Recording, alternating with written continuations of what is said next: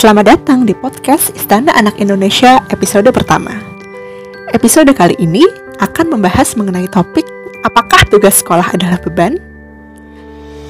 Akhir-akhir ini, kita banyak menyaksikan keluhan atas tugas sekolah anak yang sangat banyak. Tak jarang, akhirnya tugas-tugas tersebut membuat anak merasa tidak mampu menyelesaikannya, hingga menjadi patah semangat dan memilih abai dari segala bentuk aktivitas terkait sekolah.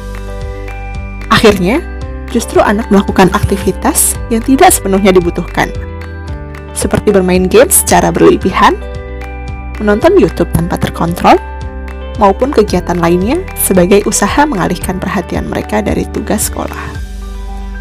Maka dalam fase ini, peran pendampingan orang tua menjadi sangat dibutuhkan oleh anak. Penyelesaian tugas-tugas akademis bukanlah satu-satunya hal yang perlu anak capai, sebab anak juga sedang dalam tahap untuk bisa melatih dirinya dalam menjalankan tanggung jawab dengan baik, mengelola strategi belajarnya, mengkomunikasikan apa yang sedang ia rasakan pada orang lain, maupun menerapkan adab dalam prosesnya menuntut ilmu. Dan semua itu merupakan proses yang tidaklah instan, serta membutuhkan timbal balik dari orang tua sebagai pendidik yang dapat membantu anak untuk membedakan hal yang benar dan salah, cara yang efisien dan tidak efisien, ataupun perilaku yang tepat dan tidak tepat.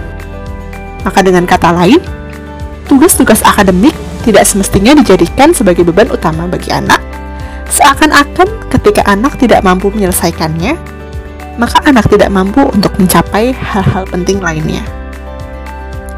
Jadi, bagaimana menurut ayah, bunda, dan kawan? Apakah kita sudah siap untuk tidak hanya memaknai tugas sekolah sebagai beban yang berat,